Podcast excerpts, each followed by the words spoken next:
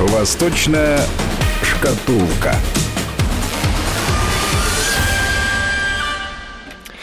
Ну что же, сегодня «Восточная шкатулка» выходит в эфир на полчаса раньше, но и на полчаса короче она будет по длительности. Тем не менее, на связи со студией Вести ФМ ее автор, руководитель школы востоковедения Высшей школы экономики Алексей Маслов. Алексей Александрович, здравствуйте. А, здравствуйте. У меня просто сердце зашло. Да. Все, связь, связь прекрасна. Алексей Александрович, у нас с вами не было возможности поговорить до программы. А, скажите, пожалуйста, у вас есть, э, э, что называется, заготовленная тема, или вдруг наши заготовленные темы совпадают и звучат они как налоги? Ну, хорошая тема. Давайте поговорим как раз о налогах. О налогах. Очень хорошая тема. Да, потому меня, честно говоря, потрясла эта новость. Всекитайское собрание одобрило предварительную версию законопроекта о налоговой реформе, которая снижает налоговое бремени для физических лиц и очень значительно снижает. И э, в качестве мотивации э, названа та, та, такая цель э, увеличить внутреннее потребление. Везде повышают, а, а они вдруг все, все поперек. А, я думаю, что здесь главный вопрос а, заключается в том, что, в принципе, в Китае заметно изменилась экономическая ситуация, очень заметно.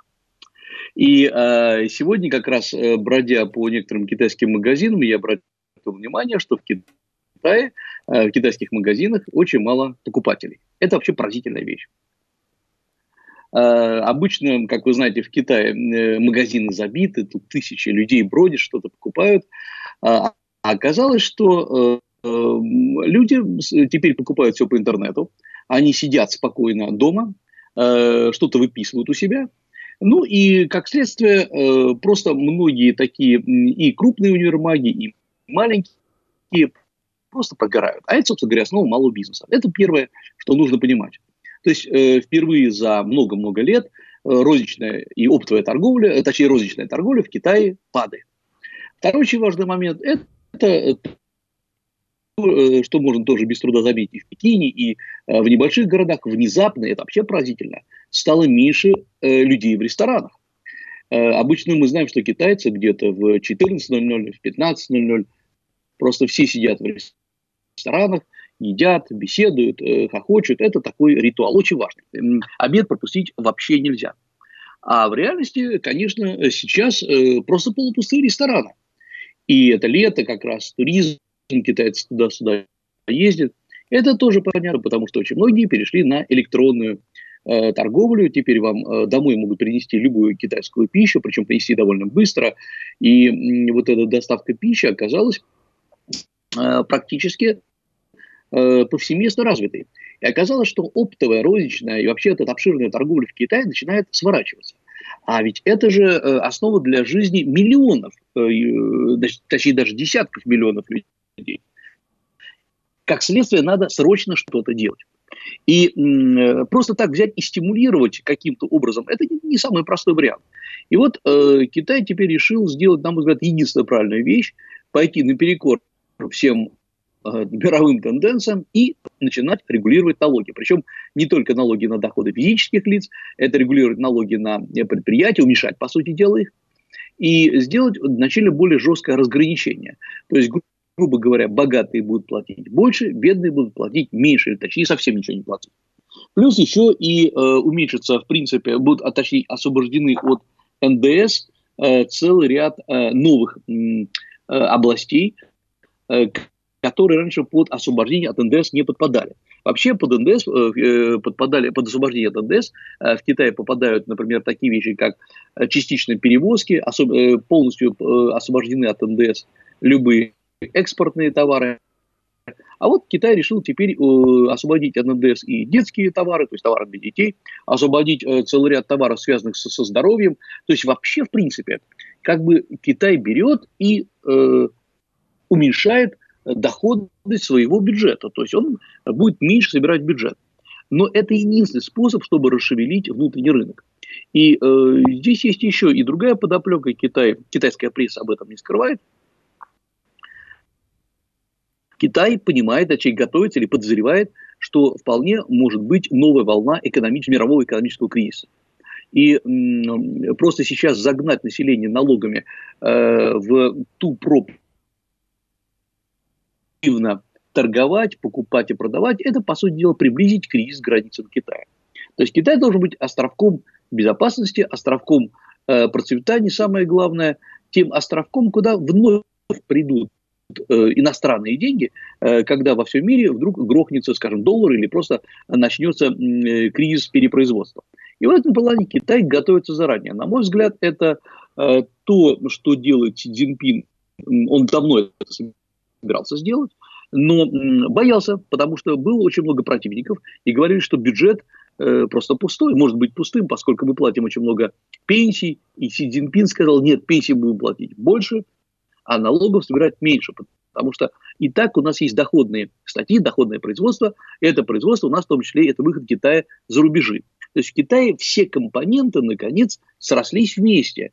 Да, в том числе и то, что э, теперь часть э, прибыли в Китае генерируется за пределами Китая. На это много, многие ругаются, возмущаются, считают, что Китай захватывает половину мира, э, но при этом, значит, Китай обеспечивает э, свою жизнь.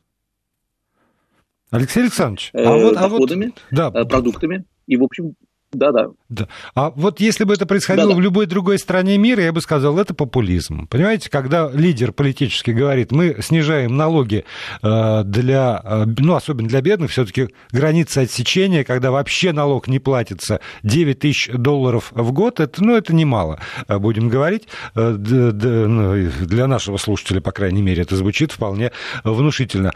Снижаются налоги, пенсии платятся, пенсии даже возрастают. Ну, правда, популизм чистой воды.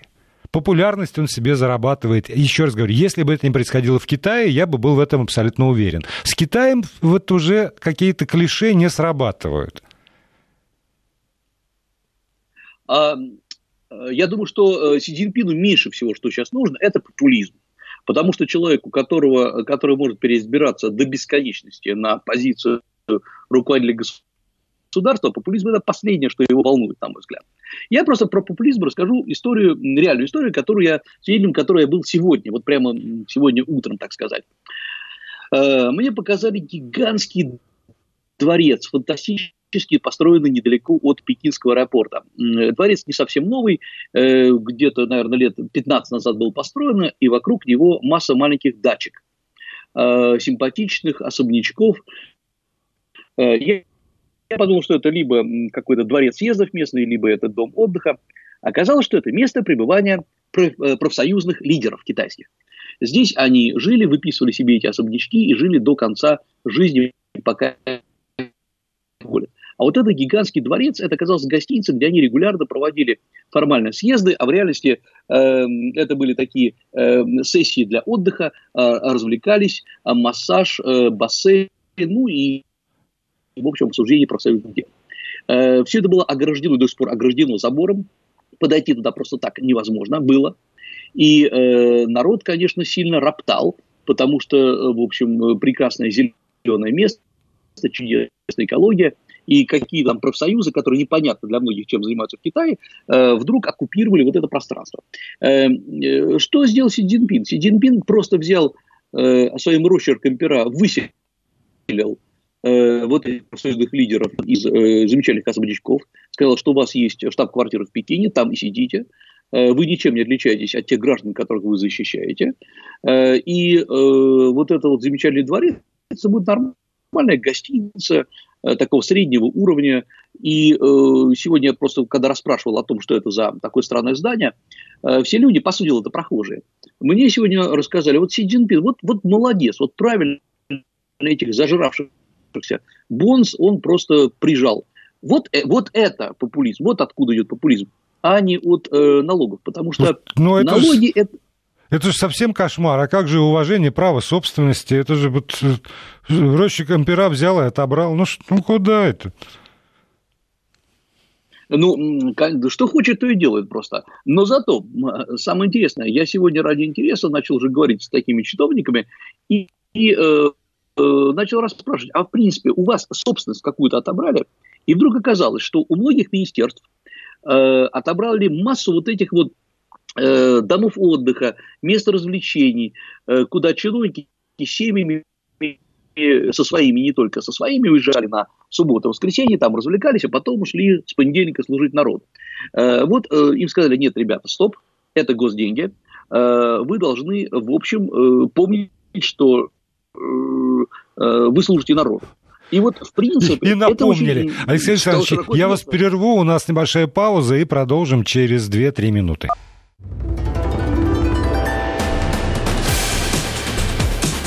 Восточная шкатулка. И продолжаем разговор. Напомню, сейчас на связи со студией по скайпу автор, ведущий этого цикла Алексей Маслов, руководитель школы востоковедения научно-исследовательского университета Высшей школы экономики. Надеюсь, что связь нас не подведет, и э, вы, Алексей Александрович, меня слышите, и наши слушатели слышат вас. А, да, спасибо, я вас слышу. И Отлично, сейчас стало Хотел лучше. бы сказать еще, да, да, да, чудесно.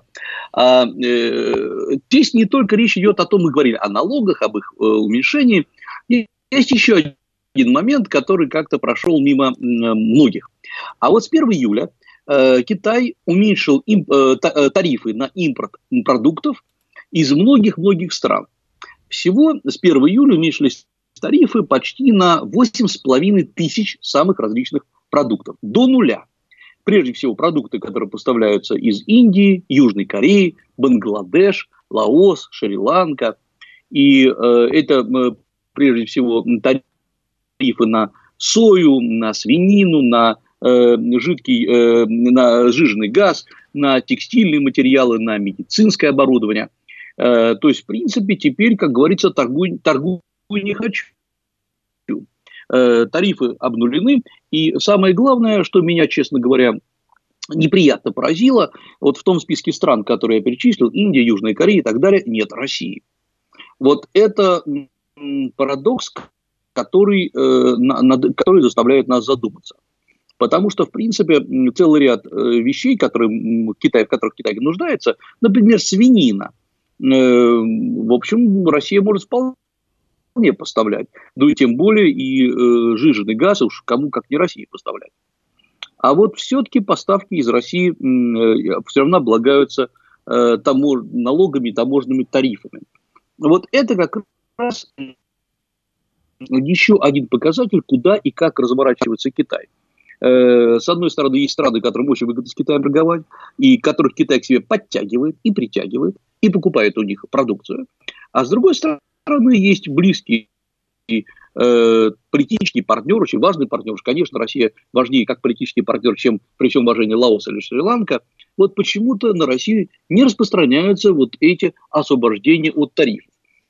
И, это как раз э, просто должно, должно заставить задуматься, что надо э, более мощно, что ли, работать с Китаем в плане э, поставок нашей продукции. Я прошу прощения, я не очень понимаю, это, это у нас а, пауза или, еще... или потеря да, связи, да. да. Нет, нет, нет, нет, это, это пауза, это я сделал паузу, чтобы, чтобы не было моего монолога исключительного. Я, я тут э, э параллельно, знаете, вот э, слушаю вас про, про экономику, про связи Китая, а при этом почему-то у меня в голове все время бьется э, девальвация, ну, то, не, не, не, регулируемая или нет, потому что ну, читался сегодня разнообразных статей экономических, и с одной стороны, значит, проблема в том, что доллар дорожает, а с другой стороны в том, что юань дешевеет, и как это может больно ударить, и вот еще в связи с тем, что вы говорили о приближающемся, возможно, возможном кризисе мировом, что Китай может спровоцировать его э, своей валютной политикой? А, да, это хороший вопрос. Я напомню, что э, на 5-7% э, девальвирован юань. В общем, чтобы было понятно вот совсем в простых цифрах, что такое девальвация. Грубо говоря, вы еще неделю назад на каком-нибудь интернет-площадке, на китайской интернет-площадке покупали э, безделушку за 100 юаней, сейчас вы будете покупать за 107 юаней. По сути, для, для вас лично, ну, вы на самом деле не очень обратите внимание. Э, если же э, девальвация началась как намеренная позиция политика Китая, то на 5-7% она не остановится. Я думаю, что Китай может понизить до 15, а то и 20%. Вот тогда это будет очень серьезная история. А история будет заключаться в том, что э, многие оптовые поставки из Китая для России станут не совсем выгодными, потому что то, что раньше стоило 1000 долларов, будет уже стоить 1200 долларов, э, и говоря ну, в долларовом эквиваленте. Э, что, к чему это может привести? Теоретически Китай не особо выигрывает, потому что Китаю же тоже надо сбрасывать куда-то свою продукцию.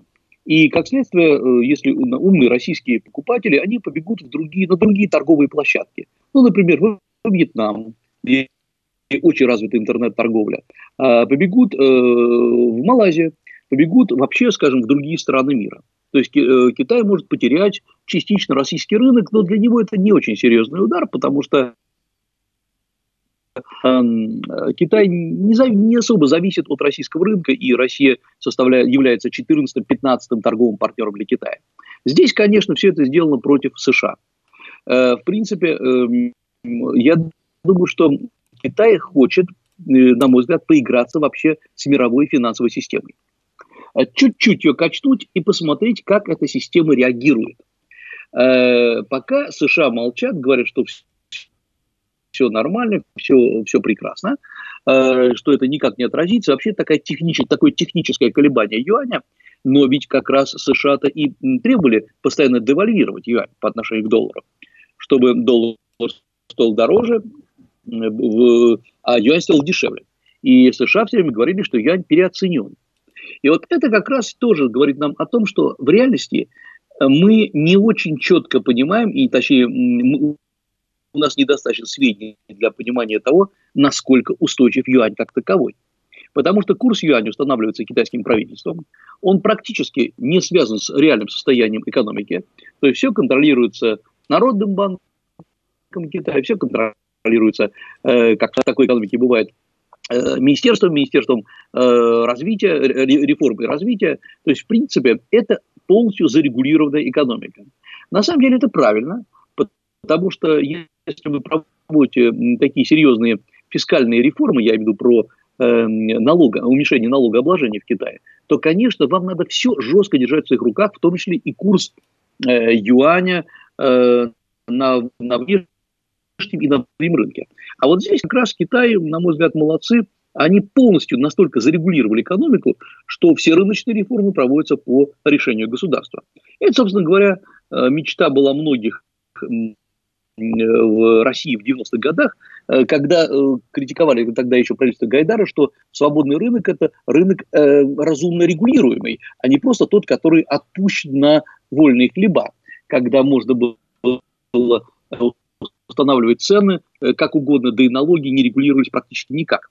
Вот это как раз Китай осуществляет старую российскую постсоветскую мечту регулируемый рынок. Посмотрим, на самом деле, на мой взгляд, это очень грамотная история, потому что сейчас Китай понял, что э, США могут выкинуть очень много э, неприятных вещей для Китая, в том числе вот повышение тарифов, налогов на сою, на, э, на сталь, на алюминий, и Китай не особо защищен. Вот в этом плане Китай сейчас смотрит, какие финансовые рычаги у него есть, чтобы влиять на США, да вообще на мировые рынки. Да, спасибо большое, Алексей Александрович. Несмотря на помехи со связью, все-таки удалось услышать, я думаю, и вам э, все, что хотел нам сегодня рассказать. Алексей Маслов, руководитель школы востоковедения Высшей школы экономики.